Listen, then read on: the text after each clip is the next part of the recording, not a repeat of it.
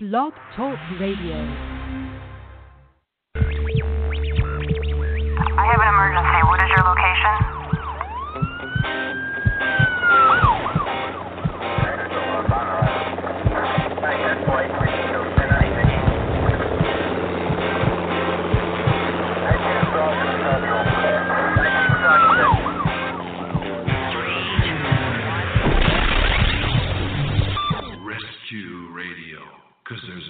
War for your soul. Yes, indeed, there is. Good morning.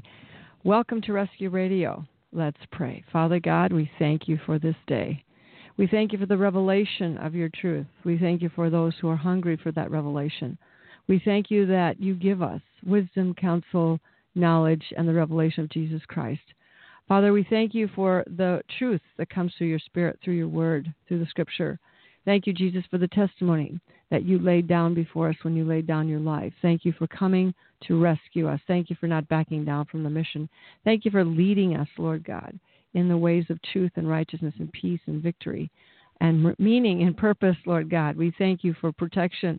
We thank you for the shields of God around all of us, around our heads, around our bodies, our cells, our brains, our frequencies, and that the enemy cannot get in to tweak, mess with, disconnect, uh, uh, jam our circuits, Father God, in our heads and our lives, that we will be pr- protected.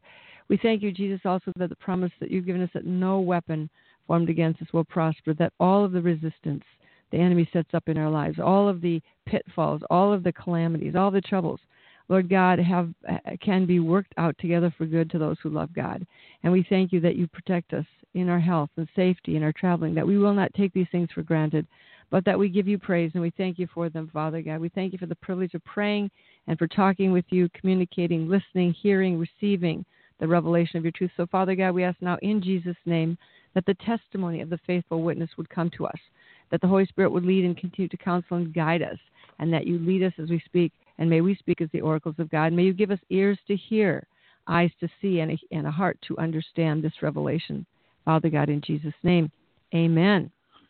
Well, amen. Hey, Amen. you know, it takes a revelation. It takes a revelation to live on this planet and to know why we're here and to uh, to do the will of God. So let, we're going to talk today about revelation, what it is, where we get it, etc. Well, sometimes people think of Revelation and think, oh, there's the book of Revelation in the Bible, and, Mhm. and that means certainly that's part of it. But sometimes we think of uh, Revelation as some, uh, you know, secret uh, discovery somebody makes, and it's kind of like an ooh ooh kind of thing.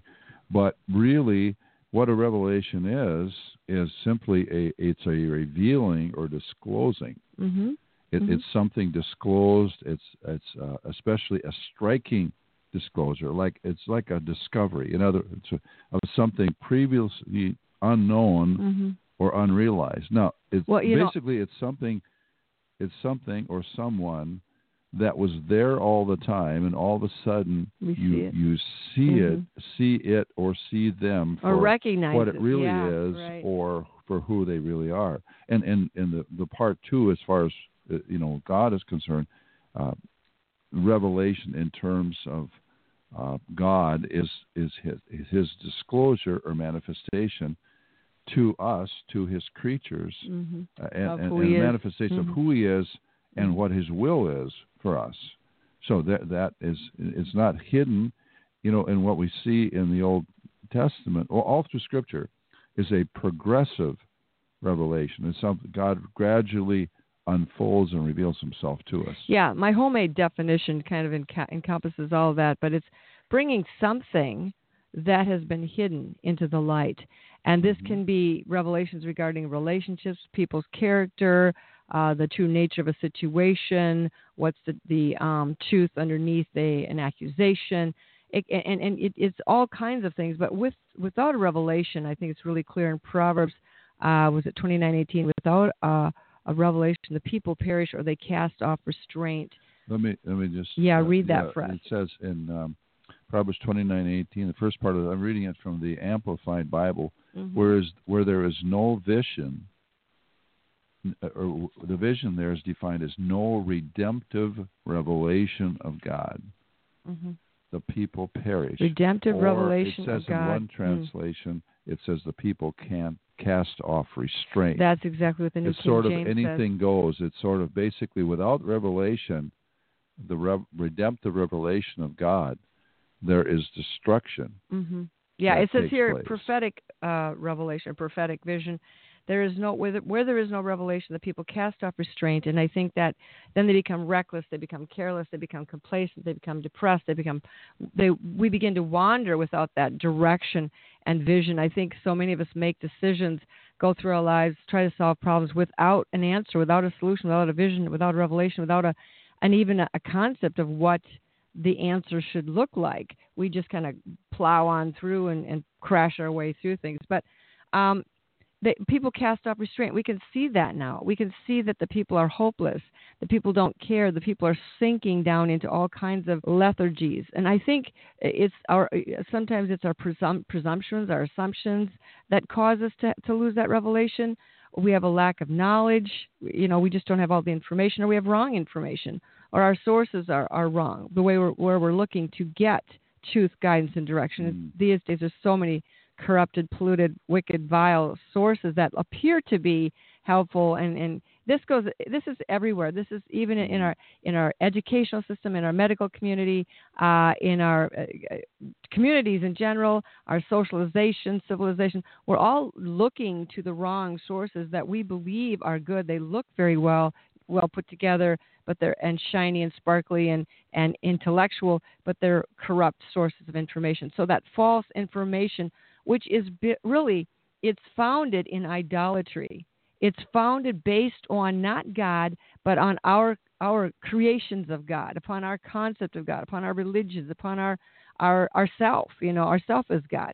And so when we get this in this place of assumption, presumption, bad information, um, and there's a agenda. It's not just a you know it's not just a passive situation here. There is a deliberate diabolical agenda to promote uh, the lack of revelation or, or false information or a, a, a, a you know just a false uh, set a false course for people. So our minds actually get clogged up. And think about it, guys. Your mind, what's it doing for you today? Is it just kind of wandering around inside your head and giving you silly, trivial thoughts of things that cluttering up? Uh, you know, so many people are cluttered up in their minds with I don't even know what. But it, to me, it seems like useless trivia. You know, um, of, of sordid lives. We live other people's lives. We read magazines about the, the stars and the famous ones and the this and the that, and we're intrigued by something that's not not even true. Um, we, we're we're caught up in lyrics and and, and and of smut songs and death songs and suicidal and and the lifestyles of these people who get promoted by Satan to be our leaders. We get enthralled with their lifestyles, their their suggestions, their lyrics, um, and you know through that they, it's kind of like this kind of people sing songs. They catch there's catchy little things. People are they can and it's like the you know their minds are all taken up with a fog that lulls them to sleep. Um, and it, it, it really we don't realize we're being held captive for slaughter. We're like the animals that are kept up in the in the holding pens, waiting to go to the slaughterhouse, and we don't know it. And we're all fa- full of you know fantasies and escapes, and and that's kind of what's taken over when there's no revelation. The people cast off restraint. They become um, directionless. Right, be, become directionless and subject to all kinds of programming, deep, desensitive, pro, uh, uh, desensitizing Yeah, yeah, yeah. desensitizing Deliberate. to God, to one another. Mhm. It's deliberate. It's an Mhm. effort. It's just really everywhere. So we live in the midst of this. We got this information age, and a lot of it is misinformation. Misinformation. It, it's it's telling us, you know, yes, we're overloaded, deluged with uh, information of all kinds, and a lot of it's not very really helpful for us. It says in First Samuel, the last part of uh, verse one of chapter three, the word of the Lord was rare in Mhm. those days, Mhm. And there was no widespread revelation. Wow, isn't that true for today? There's no Oh, widespread. yeah, We're uh, so easily, you know, mm. the things of this world, the things that so easily distract us from the truth. You know, we're willing to seek out the vanity, the entertainment, the excuses we make, the extravagance, uh, self-indulgence. Everything. It's all about me. It's all about my rights. It's all about whatever.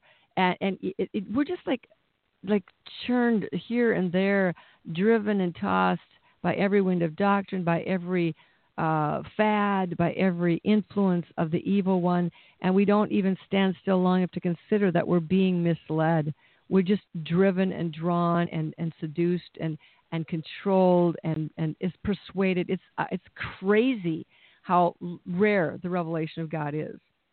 Well, and and, uh, most most churches are giving us inform, misinformation oh, about God. Dear. You go to even Christian bookstores, you're going to get a lot of misin, you know, attractively mm-hmm. packaged right. misinformation right. about about God, about the Word, and so mm-hmm. it's it's really it's like where do you go? It's like it's uh-huh. rare. Uh, where is where is the Word of the Lord? What? It was rare in those days. And it's rare It was today. rare in those days. I mean, you could hardly find it. Mm-hmm. You know, and and God's and I believe it's in the book of Amos, Marjorie, where it talks about God was going to send a famine, Mm-hmm. a famine of, not of bread, of, of of water, whatever, but of hearing the The word. words of the Lord. Mm-hmm. Not just the not that the word of the Lord, but two parts of that. The word of the Lord wouldn't be there, and then another part, if the word of the Lord is there, they wouldn't hear it anyway. Well, it's like people are drinking the Kool Aid. Uh, if you know the old story, the bad, horrible true story of uh, what was it, Jim Jones. and he t- he took this bunch of de- de- devoted followers who were desirous of the things of God, and he seduced them, uh, conditioned them, I guess you would say, through his indoctrination uh, until they picked up and moved off or over into Africa and uh, they, South America. South America. Sorry, someplace, yeah, yeah, somewhere over there, and kind of set up their own little colony and were their own little world.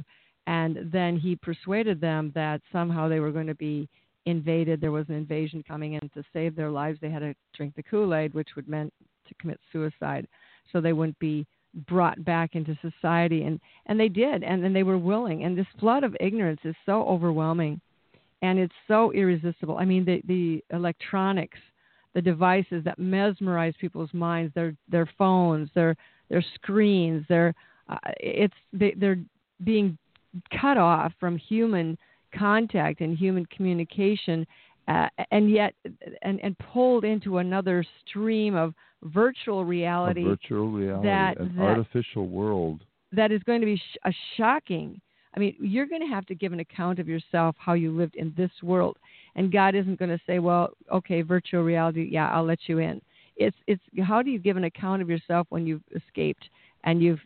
I think people do that, of course, because they believe lies, because they've been trained to do that, because they don't know anything else, uh, and because they're they're hopeless and discouraged. But the ignorance is overwhelming, and it is presented as credibility. It's presented as you know cutting uh, um, Cutting edge. cutting edge, state of the art. Yeah, it's it's presented as as sophisticated, as smart, uh, as someone who's in the know. But this ignorance is so irresistible. People are like caught up in that. They're eating it like their bread. They're drinking it like their water. They're growing more and more sedated, sedated and diluted.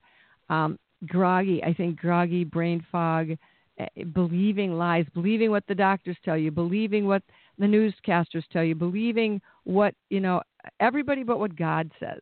Hmm You know, it's so. uh Yeah, the- and the really the the only chance we have is to have a revelation, a personal revelation, Right. not just not just oh this is bingo, this is just my idea that pops into my head, Yeah. but an actual breakthrough revelation Right, that comes of who we from are, God. who God is, really who Yes. God is, and who we are. Those are the two areas where we can we can actually ask for that. For that. You said it's rare, but when you find the pool that this of pure clean drinking water, and there's corrupted, polluted water everywhere else, you're going to hang by that pool. You're going to stay near to the place where you're receiving the source of life and refreshing. But one more thing about the lack of revelation or the loss of the revelation of Jesus Christ, which has really been Satan's number one uh, effort, is to uh, mar, discredit, uh, obscure the revelation of Jesus Christ, of his coming again. Um, and of course, Christmas itself, Christmas, well, that's probably not a good word to use, but when Jesus Christ came and was born, probably in September. Uh, that's what the uh, constellations kind of tell us. That he that now is being obscured with all kinds. He's lost in the wrapping paper of of holiday cheer and whatever. You've, we've been there already. We know this. But but when we don't have a revelation, like you said, a, a, there's a snare, it brings a snare. The lack of the revelation of Jesus Christ brings a trap, sets a trap for you. Um, it it overthrows justice, and when people don't have justice, they be, they lose heart. They when things are wrong and not fair, they get offended. They get, become bitter. They become and bitterness begins to set in as inflammation, and they die without a vision and a revelation of love, the love of God, the presence of God. The truth is distorted. And it's like children are being taught lies in school every day as their everyday fare. There is no lie here or there. It is a solid menu uh, buffet of mm-hmm. lies mm-hmm. every mm-hmm. day.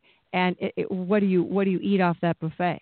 He, the lack of the revelation of Jesus Christ rewrites history, our our true history, and, and who are the great men and who are the, the, the scoundrels of our history. Eh, those things are being rewritten for, and there's an agenda.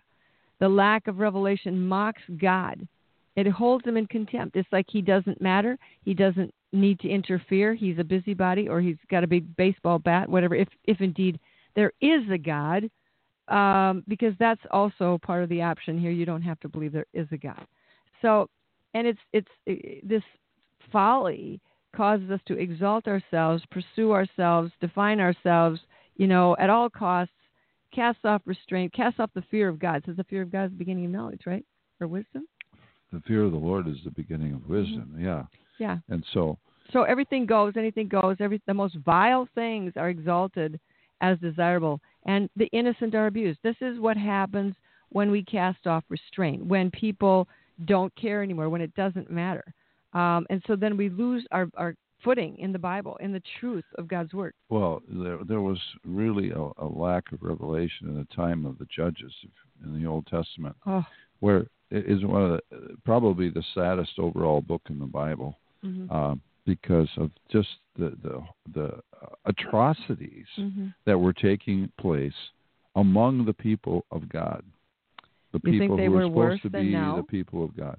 Well, they were they were bad enough. I mean, there was you know well, yeah. I think what was bad about that was those were supposed to be the people of God.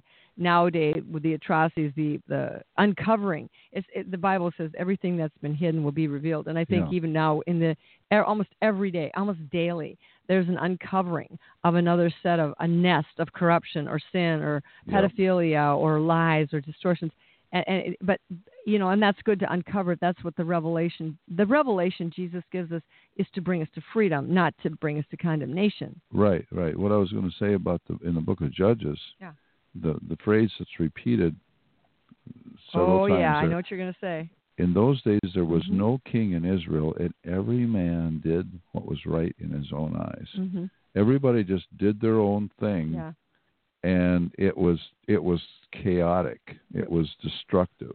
Yeah. And, and and this is what we what we have today. Well, I believe God carries that same theme all the way through in the book of Revelations. We or uh, Romans, I'm sorry, we started again. It says, "For the the wrath of God is revealed from heaven against all ungodliness and unrighteousness of men." Who suppress the truth in unrighteousness. This has been having this is God's forced position since the beginning that the wrath of God has always had to come and make intervention um, against the ungodliness, the the uh, overflowing, the flooding of uh, reckless, ungodless, uh, vile, wicked destruction. And God has had to always come in, step in. He did with the flood, you know, the intervention, Sodom and Gomorrah, and, and therefore there's there's just been this lack of revelation. It gets so out of hand that God has got to step in with His mercy to do something. And it says in verse 19 of Romans 1 because what may be known of God is manifested, because what may be known of God is manifest in them, for God has shown it to them. So, in other words, this truth, the revelation, there's a uh, innate part of our being, the divine part of our nature, divine nature of God, created by God, is sensitive to, resonates with, and uh, recognizes the revelation of God, of truth. And this part has been always a part of His creation. It says for the for since the creation of the world, his invisible attributes are clearly seen, being understood by the things that are made, even his eternal power and Godhead. So they are without excuse. Okay, so there's no excuse. The attributes of God, the understanding of God, that we're made in the image of God, this has been clearly set forth in His Word. But of course, His Word has been maligned and, and hidden and obscured and cast out. But He says, because although they knew God, they did not glorify Him as God, nor were thankful, but became futile in their thoughts and foolish in their, their foolish hearts were darkened. So without revelation, there's a darkness that comes over people. And when they're doing everything that they want to do in their own, in their own eyes, they lose their sense of even common sense. Right. Uh, you know, it, what you're saying there, Psalm 19, verse 1 the heavens declare the glory of God, and the firmament shows his handiwork. Day unto day utters speech, and night unto night reveals knowledge. There is no speech nor language where their voice is not heard. So the heavens are speaking, the stars, the mm-hmm. planets, the sun, the the, the, the, the, the weather cycle, the mm-hmm. trees. Mm-hmm are really declarations of the glory of God. The human body, fearfully and wonderfully made. So I'm saying that scientists and medical doctors, medical people, should be the strongest believers in the world because they see, they are acquainted with the the, the miracles, okay. the, the wondrous things mm-hmm. of God. of science, the natural order, and the human Creation. body. Mm-hmm. But oftentimes, many of those are are atheists well, it's like this. It's like uh, the enemy has clustered all of us, so many of us, in these big uh, cities with the skyscrapers and the busy streets and the stoplights and the congestion and the traffic and the, and you know, and the promotions and the jobs and the, the the the bars, the drinking, the nightlife, whatever. He's he's and and the trees are not seen anymore. We don't look up and see the clouds, sky, the sky, uh, sky, the stars. The we look lights. down and we see our iPhones and we see our smartphones and we see our, you know, we don't. So what's happening is we're not being able to. We're not being. We're being deceived. Satan has turned our eyes away from the the truth of creation. Professing to be wise, they became foolish and changed the glory of the incorruptible God into an image made like corruptible man, birds and four-footed beasts and creeping things. Look at the the orgy, the debauchery, the idolatry, the profanity that we see in our entertainment, in our halftime entertainments, especially like at places like big sports events.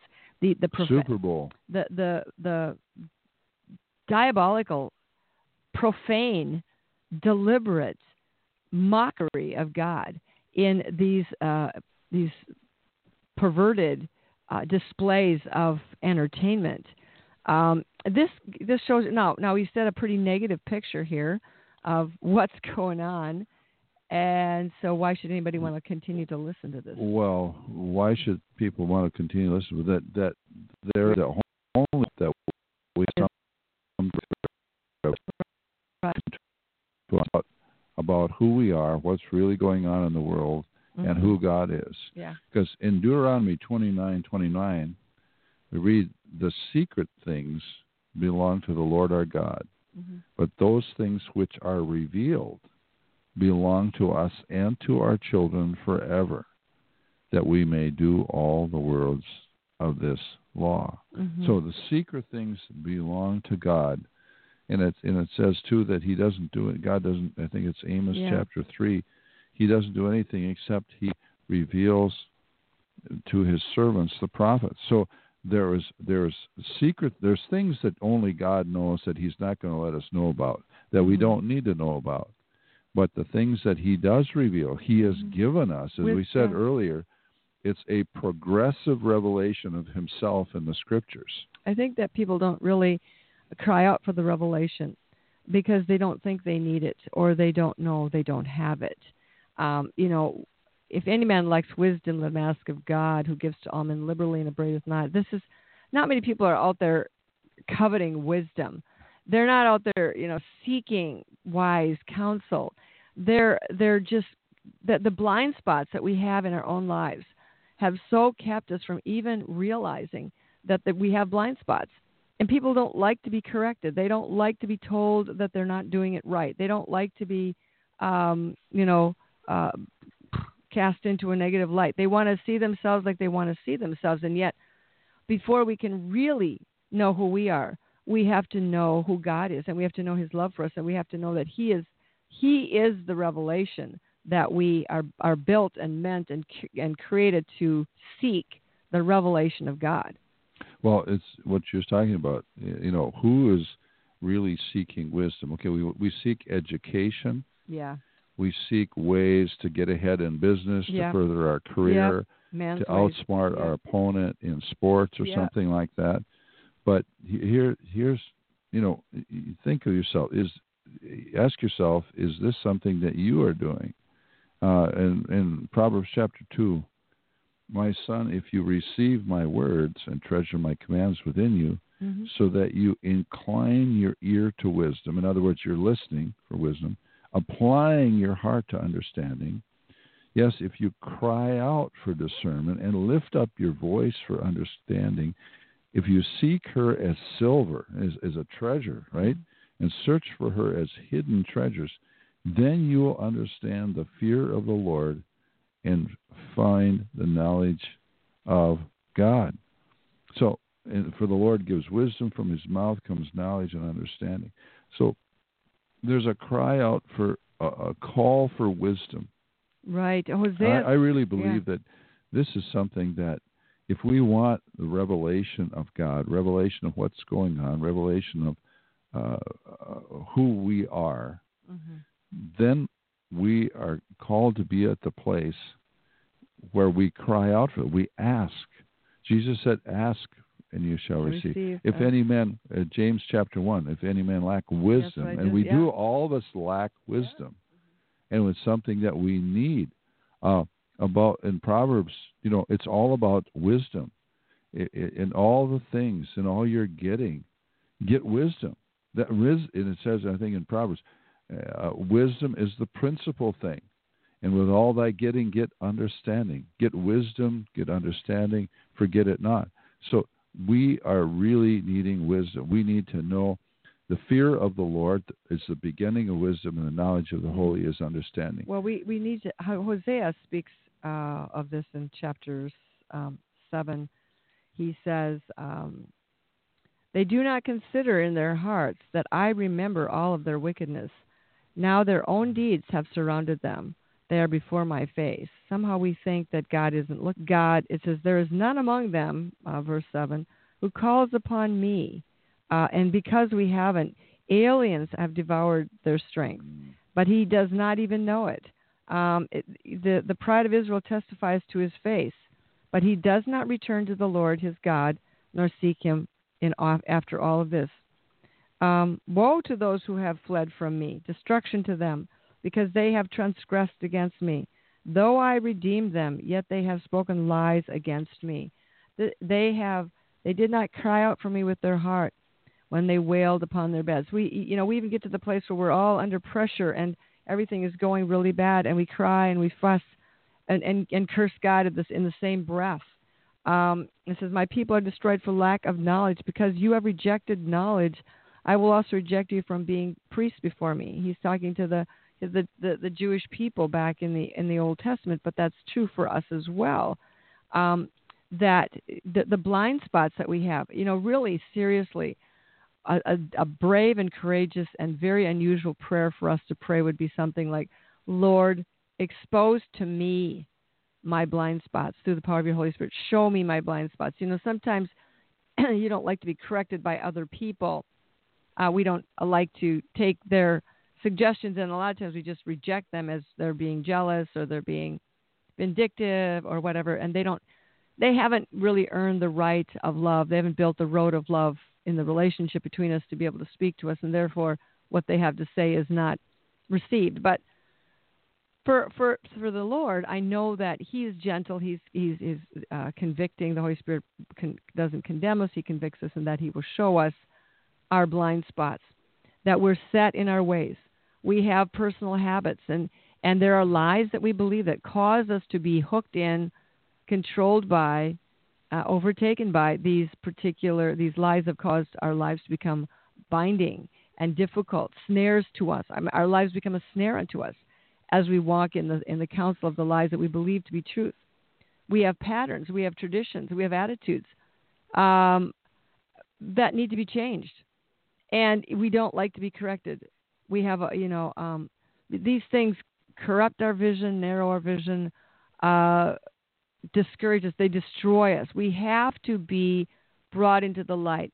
We can't live with the blind spots. So if you don't know if you have blind spots or you think you might have them, uh, which we do, of course, all of us, ask the Lord to show you what those might be. And I think an, a cool prayer to pray is the one uh, where it says, Lord, keep me pr- from presumptuous sins. Mm-hmm. But in Psalm 139, um, we have a very interesting uh, uh, passage where we're asking the Lord to search us um, in 39, Psalm 39, verse 1. Oh Lord, you have searched me and known me. You know my sitting down and my rising up. You understand my thoughts afar off. You comprehend my path and my lying down, and are acquainted with all of my ways. There is not a word on my tongue, but behold, O Lord, you know it altogether. You see, the thing is, when we, to to be loved, we need to be known. We're not known by many people.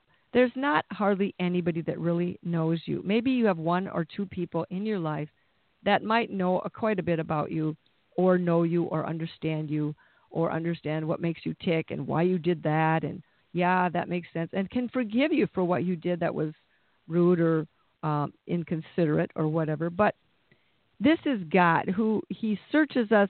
He knows everything. He remembers everything about me. He loves a lot of what He sees in me and the things that He doesn't, that are not Him, of course, He cannot endorse. But He loves me just like you love your children. He knows.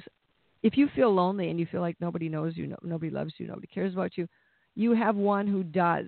And that is the one that you've probably been shunning and cursing and running from for too long. But he says, um, he says, even the words, not even, there's not a word on my tongue. But behold, O Lord, you know it altogether. In other words, he knows what you're going to say before you say it. He says, You have hedged me in behind and before. You have laid your hand upon me. Such knowledge is too wonderful for me. It is high. I cannot attain it. In other words, you could t- take that scripture both ways. You've blocked my way. You've cut me off. You've made it hard. You've laid your hand of wrath upon me. Or, but he says, such things are too wonderful for me. So obviously, it wasn't a negative hedging in. It wasn't a negative hand upon him. It was the, the comfort of God's guiding hand and protection of uh, the hedge of protection that was built around me. That God has kept us when no one else knows about us or cares about us or, you know, of what we're going to become or what's going to happen to us. God does. He says, Where can I go from your spirit or where can I flee from your presence? If I ascend into heaven, you are there. If I make my bed in hell, you are there. If I take the wings of the morning and dwell in the uttermost parts of the sea, even there your hand still leads me. God knows where you are. God knows what's going on in your life. God knows what's going to happen five minutes from now, five days from now in your life. Your hand shall, your right hand shall hold me. If I say, Surely the darkness shall fall upon me, even the night shall be light before me. Even indeed, the darkness shall not hide from you, but the night shines as the day, and the darkness as the light are, are, are both the same to you. So there is no place we can hide. There's no place we can get lost from God. There's no place God doesn't know about us. The deepest, darkest dungeon, the prison in your mind, the torment in your mind, the attack, the enemy against your against your uh, your disposition, against your sanity. All of these things, God knows the war. God knows where you are. And once you know that you're known, you're not alone. Once you know that God knows you and you are known, then you are loved. And once you know you're loved, you're okay. Because being loved is makes everything okay because God when you're loved, that means God is going to make sure that justice is coming to you, that justice is brought to you, that righteousness and truth and mercy are with you, that you will be understood, that you will be vindicated, that you are His, and that He's He's He's the one finally who gets to make the final uh, declaration over your life. Um, he says, "You you have formed me, my inward parts. You have covered me in my mother's womb." You know, we didn't know we were being formed in our mother's womb. We didn't know we were being brought into into existence. We didn't know any of that. Yet God was there. He was there watching over us. He says, I will praise you, for I'm fearfully and wonderfully made. Marvelous are your works, and that my soul knows very well. How many of us just take all of this stuff and push it aside as nothing, trivial? Your your existence, your being formed in your mother's womb, you're being brought forth, you're being created as a human being, placed on this planet to walk in righteousness and truth and follow God, know God, and be part of the kingdom of God and the forces of righteousness. How many of us take that as part of the meaning and purpose of our lives? You know, back the whole issue of uh, the blind spots. Uh, you know, Jesus said, all all of us have these blind spots. Mm-hmm. Okay, and it's not very pleasant a lot of times to uh, when God shows us our blind spots or someone corrects us. God works through someone else to bring a word of correction to us. Mm-hmm. And Jesus said, you know, why do you, you know, say the speck in your brother's eye, this Yeah. area of judgment, when when there's actually a plank or a beam, it says in the King James, in your own eye. In other words, Mhm. he said you you've got to get the the beam you got to get the big the big two Boulder. by four the two by six the two by eight the beam out of your eye in order to see clearly Mhm. to take the speck out of your brother's eye in other words yes we can see blind see things in other people that they don't see themselves but it doesn't mean that we should not address that but at the same time he says you you you've got to really consider Well, he the big blind spots that are that you have. yeah, he said that. He, he actually acted that out when they brought the woman taken in adultery to him, and he was Yeah. saying, "Okay, you guys without any beams in your own eye, go ahead. Without sin, you cast the first stone." It's really a, uh, an application of that of that very thing. That go ahead. What, what Jesus said that in uh, John nine thirty nine, he said, "For judgment I have come into this world, that those who do not see may see, Mm-hmm. and that those who see may be made blind." Mm-hmm. And then he said, um, uh, then some of the Pharisees who were with him heard these words and said to him, Are we blind also? Jesus said to them, If you were blind, you would have no sin. But now you say, We see, therefore your sin remains. Now, there's an old saying that goes something like, um, There is none as blind as those who think they see. Mm-hmm. You know, so the Pharisees thought, Oh, we've got this all together. We've got the corner on the knowledge of God and Mhm. what they were they were blind he said blind guides you yeah. strain at a net you Mm, you yeah. make a big deal about some little thing yeah. and at the same time you're swallowing a camel Yeah.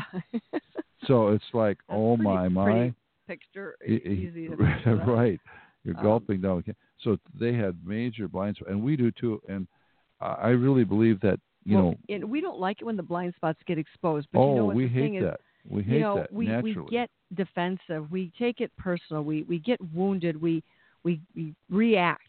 But you know, if you don't want other people to expose your blind spots, the easiest uh, and most recommended way to do it is to look into the mirror yourself. yeah. And the mirror would be the Word of God. As you read the Word of God, let God's Word wa- as water wash over your soul, your mind, your heart, your attitudes. Let the Holy Spirit say, Holy Spirit, expose uh, these things because really those blind spots are not yours. Why do you protect them? Why do you defend them? Those are the works of darkness to keep you in, in bondage. We should be we should rejoice when we find or when we re, when something is revealed to us that we were believing was a lie, and whether the person who exposed it to us or the circumstance or the Word of God, we should actually be grateful that we are now free from a, a lie that was holding us in that place of captivity. a common prayer should be. No, no, we talked about earlier about crying out for wisdom. Another uh, prayer that we should be crying out is like in Psalm 139, verses 23 and 24 Search me, O God, and know my heart. Try me and know my anxieties, and see if there is any wicked way in me, and lead me in the way everlasting. Now, God does search us. He's He's the searcher of the heart. He knows us way better. He He knows us perfectly. But what I think what he's saying here is that Lord, show me, and I want to see these things. You, in in other words, you're searching, you're knowing, expose them to me, so I can be free You know that to be to walk in the way everlasting. Right, and that exposure, uh, that searching of our heart comes through the trials. It comes through the exposed, being exposed to offenses, injustices. It, it, it comes in our reaction. God shows us our reaction to these things, and and that exposing is what we need. We need to see that so that we can be set free. But so many times we have embraced these blind spots as if they were ours. You know, uh, we get offended, we get defensive, we make excuses, we become retaliatory, we, you know, fight back. Well, what about you? That sort of thing. When when someone is saying something to you that you know is the truth, then it would be best to just say, you know what, you're right, and stop trying to defend this dark spot, this black spot, this blindness in you, because really it's God's mercy that we get this opportunity to let the light come in. Uh, and so, if people would be courageous enough, confident enough to stop trying to defend themselves and try to hide who they really are because they think that they're really bad, because that's a lie. Shame says, "Oh, don't let any, I'm embarrassed. Don't let anybody see. I'm bad. I've got the secret hidden. Blah blah blah. Sin. As long as you keep it hidden in the dark, there is no revelation. There is no freedom. The be- and that's why God says to confess it confess your faults one to another, pray for one another. Now, this means you have to, I believe, you don't go confess it to everybody. You can confess it to whoever it's pertinent to or confess it to a confessor. Uh, someone who will pray for you and won't judge you, someone who will release you and bless you and encourage you to walk away from that prison and that, that lie. So don't be defensive when people, and, and be, con- be kind. When you want to judge someone else and, and lay on them a heavy uh, you know, judgment and, and, and you know, uh, I don't know, whatever, just scrutinize them and find fault with them. Be very careful because number one, you do not know the whole story. None of us know the whole story about anything. We have a very good foundation of the story when we read the Word of God and we listen to what God says, then we have a very good foundation. But particular situations in people's lives, you don't know why they're like that. You don't, and, and so the the best approach to people who are difficult or unloving or rejecting or angry or bullying, the best approach to them is mercy and kindness, mercy and love, forgiveness, and seeking to understand them and to understand what happened to them so you can actually pray for them in a way that will help them. We're here to help and love forgive and love. Those are the two things Jesus said to do. New new commandments here, love and forgive. This is the commandment that you love one another, and in doing that, you have to do a lot of forgiving. And so, uh, again, th- this is a revelation. When you start asking God to show you why that other person is acting like that, whether it's a very rude, abusive mate or a, a, a child who's rebellious, don't don't just judge them for being rebellious or abusive or or narcissistic or whatever begin to say, Lord, why? What what's is the, the lie? Yeah. What's, what's the, the lie? Yeah. Lie that they're believing that has brought them to this, and and been they've been captured by a demon of narcissism or a demon of rebellion. You know, the thing is, we we attribute the demons to the humans. When you see a person acting out under the counsel of a spirit of rebellion or control or, or meanness or cruelty or alcoholism or you see them acting out, you begin to attribute that behavior to them because we are under the counsel of the evil one who and we make our decisions believing that we are what we do. Jesus very clearly said, "Do not make the mistake of judging people uh, by appearances. Don't ju- make your conclusions, judge people or situations by appearances. Don't do that because Satan has a lot of smoke and mirrors out there that he can set up to make it look like something it's not. And at the same time, uh, you know, when we're judging people, what about us? You know, Lord, you know, have mercy on me. Uh, restore such a one in the spirit of meekness, lest we also be tempted. To Galatians six one. So again, this revelation versus blind spots. I think that's kind of what we're kind of kind of going into. It's this kind of reducing down to: Do you want the revelation of Jesus Christ and truth and freedom? And are you courageous enough to get it? Because a lot of times when the revelation comes, you and I, we have to let go of the lie, the mindset, the preconceived ideas, uh, the strategies that we've used to survive. Um, you know, so many people are forming hate, hatred uh, they're building their lives and, platforms on I hate you, I don't like you, I don't like that, you're wrong. Da, da, da. This is not the way you're going to build a stable life by hating things. It's not by hatred that we uh, define ourselves; it's by love. And so, by loving, now, now, love does not mean I accept every bad, brutal, ungodly thing at all. You know, I love you. I don't like, I can hate your behavior and still love you that is possible because if you believe that the person is separate from their, their behavior. However, Satan wants to mush the two together so that you have to judge or accept the person based on their behavior or accept the behavior because of, you know, because you put them together. Whereas if you separate them, you can say, Oh, I love you. You've been deceived by a spirit of, and then fill in the blank.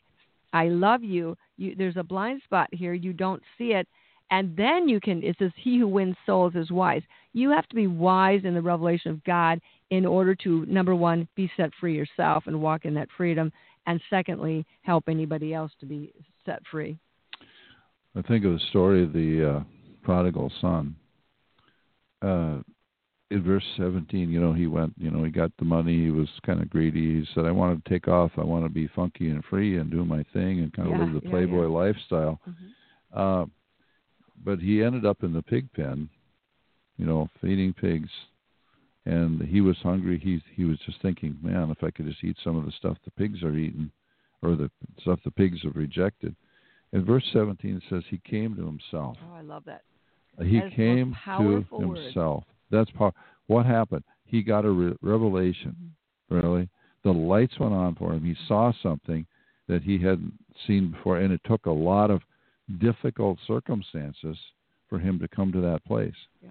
But he came to himself. He says, basically, he's saying, "What am I doing here? Mm-hmm. I could be home. I could be yeah, with Father's yeah. house. I could have plenty to eat. I, I, I could be fine." And he said, "I'm going to get up."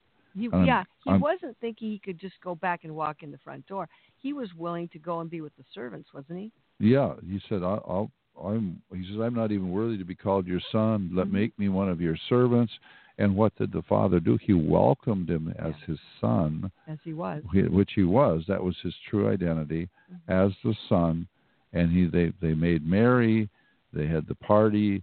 Uh, the, he didn't understand the power of the privilege of being the son, because if he would have been a servant who had went prodigal and came back, he would have not received the the the, the open door treatment as a son. But this young man did not he despised his true identity as true in here as being the the son of the father. This is the same problem for us. We we despise uh, the most precious thing we have which is being sons and daughters of the most high god. We disdain that. We cast that off for our prodigal living and then to get back what we lost or what we threw away actually we didn't lose it we threw it away we have to humble ourselves that man could have said well my dad's going to be really ticked he's not going to let me in you know, I'll have to eat humble, uh, keep crow. Everybody's going to laugh at me. I, I think I'll just, you know, stay here. Um, but he was very courageous and probably very desperate. And he did not find a place of bitterness in his heart to find fault with his father, which is why so many people don't come back. They find a place to blame their human father or mother, and that makes them feel like they can't come back. They don't want to come back. They're never going to come back. I'll show you. I'll sh- I'll prove to you that you were a uh, a wicked or corrupt parent, and they stay mad and stay cut off all their life. Eh, eh, that's not it's not worth it. Nothing is worth going to hell over. Nothing is worth losing out on the most precious, powerful thing that you have, and that is your relationship with the Heavenly Father, with Jesus Christ. Um, and and even in in uh, John chapter 14, we have this same kind of lack of revelation and, and confusion as Jesus is preparing to go to the cross, we see it in his disciples. In John 14, he says, um, uh, verse 5, said to him, Lord, we do not know where you are going, and how can we know the way? Because Jesus had just said to them, um, I go to prepare a place for you. If I go to prepare a place, I will come again, receive you to myself, that where I am, there you may be also. Where I go, you know, and the way you know. And Thomas says, We don't know. We don't get it. We don't. What are you talking about? This seems like like we can't get this. We don't have we don't know what you're talking about. And Jesus said to him them him, I am the way, I'm the truth, the life. No one comes to the Father except through me. If you had known me, you would have known my Father also. And from now on, you know him and have seen him. So Jesus is saying, You know him, you know me. Um, and then Philip says, Lord, we don't get it.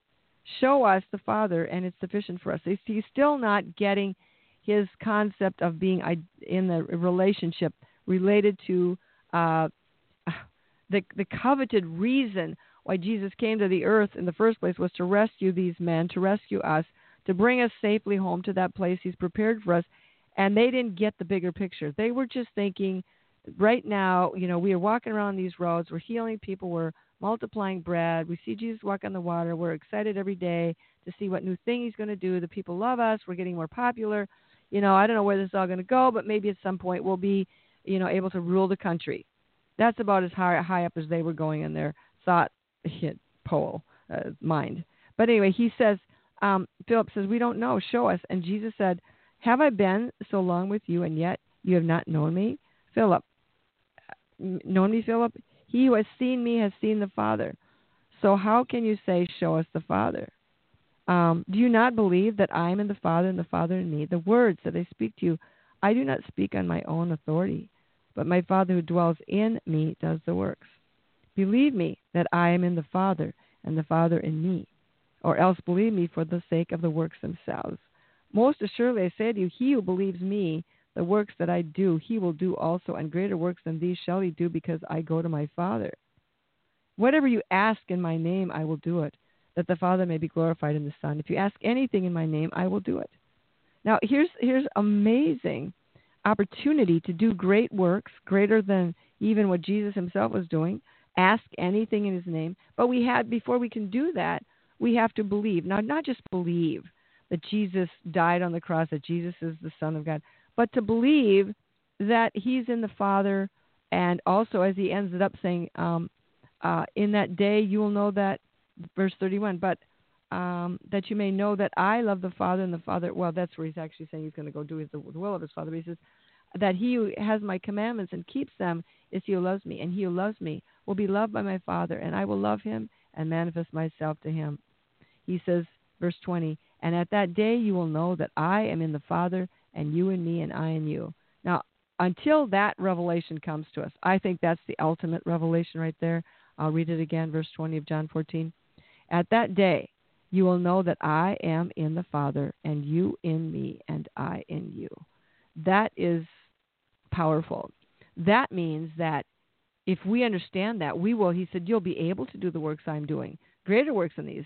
Asking, he says, you'll be just like, be able to do what I'm doing because you'll know that I am in you and you are in me through the Holy Spirit. The Holy Spirit's dwelling in us and he is Christ in us, the hope of glory, if you will. And he's bringing us, leading us into all truth.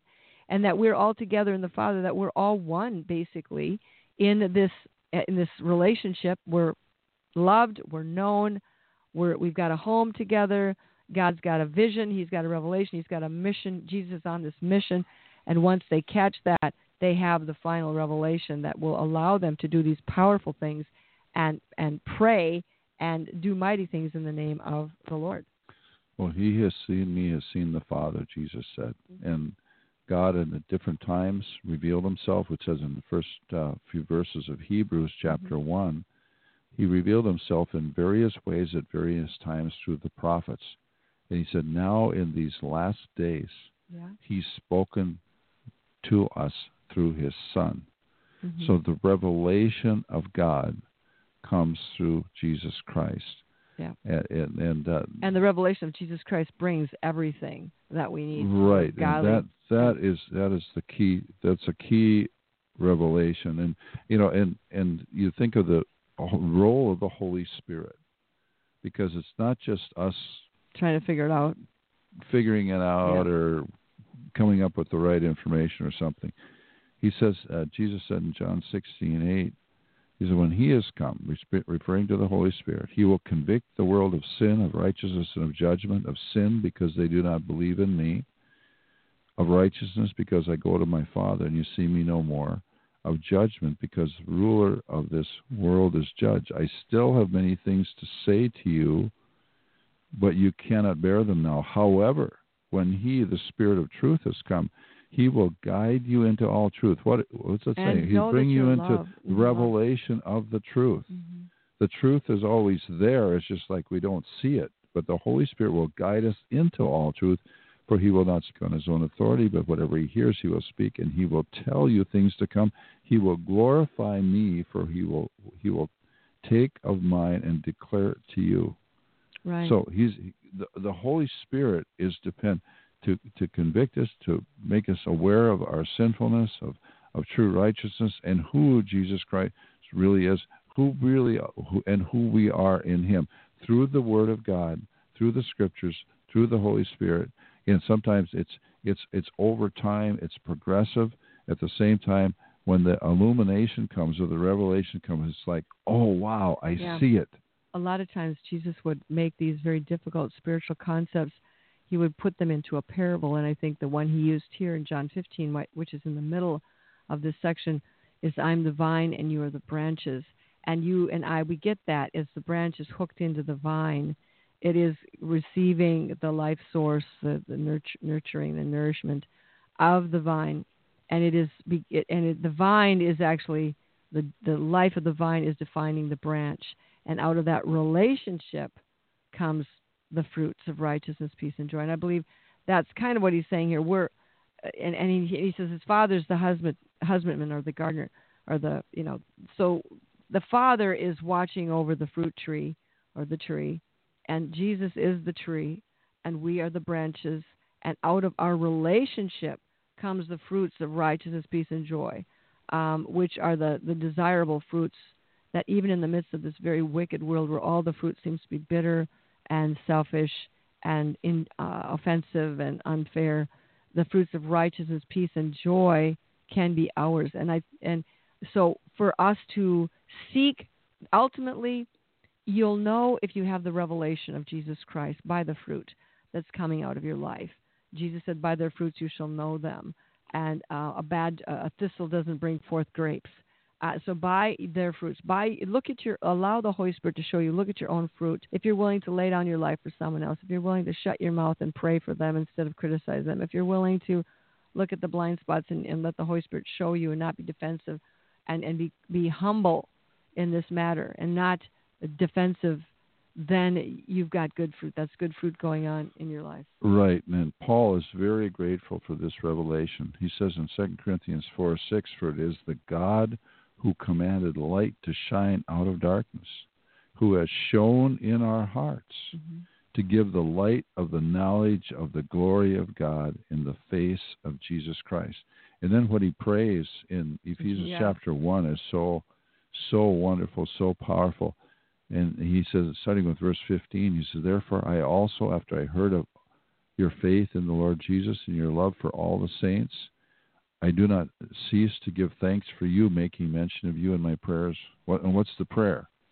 That the God of our Lord Jesus Christ, the Father of glory, may give to you the spirit of wisdom and revelation in the knowledge of Him. So, what's what's going to happen when you have this?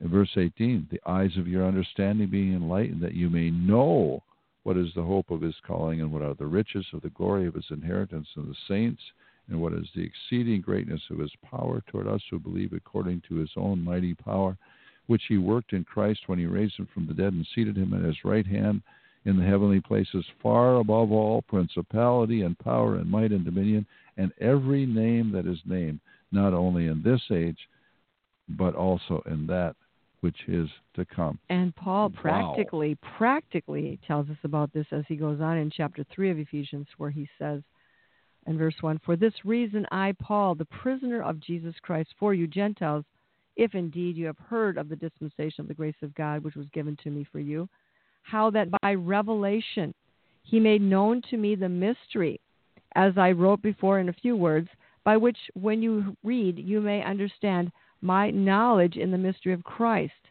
which in other ages was not made known to the sons of men, as it now has been revealed by the Spirit to his holy apostles and prophets, that the Gentiles should be heir, fellow heirs of the same body and partake of his promises in Christ through the through the gospel, of which I became a minister according to the gift of the grace of God given to me by the effective working of his power. In other words, he's saying The Gentiles was a whole group of people that had been overlooked in the Old Testament, not really, but they the, the focus had been on the Jews, the Hebrews, the, the Jacob and his sons, as carriers of the true promise of God.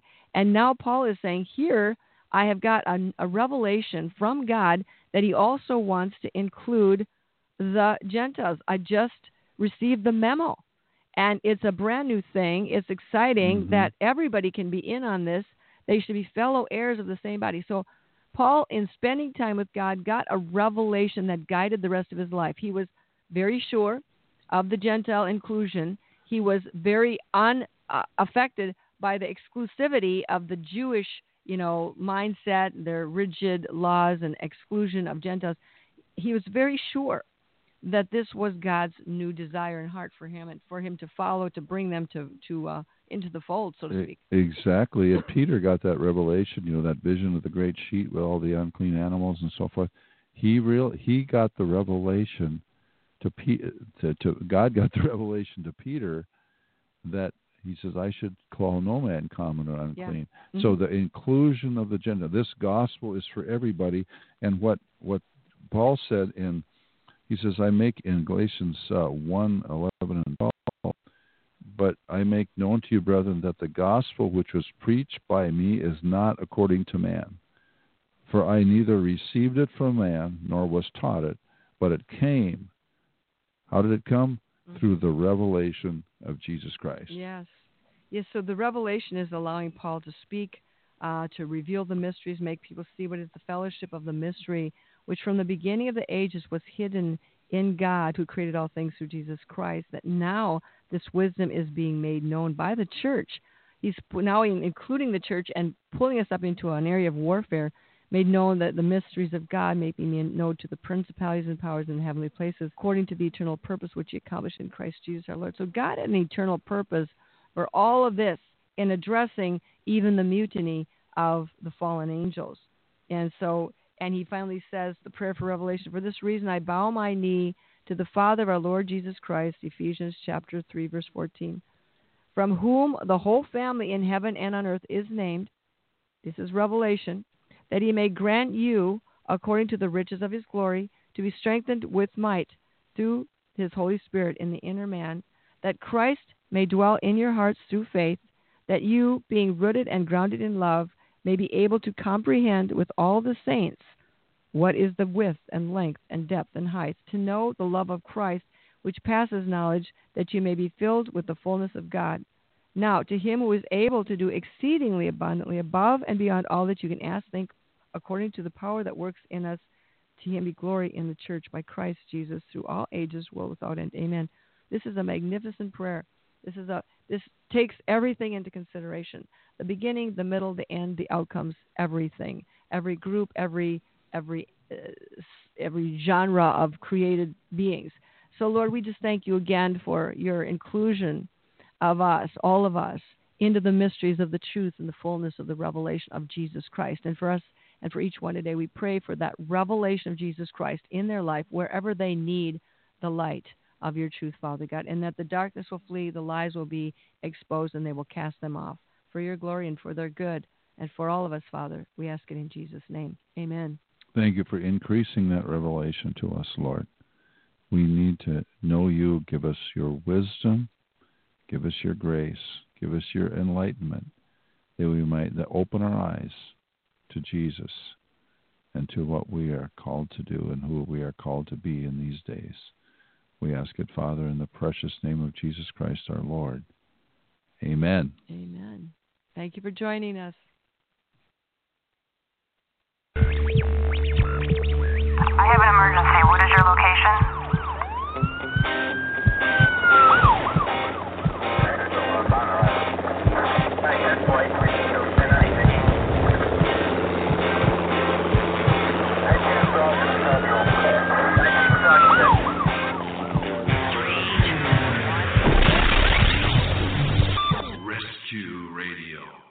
A war for your soul.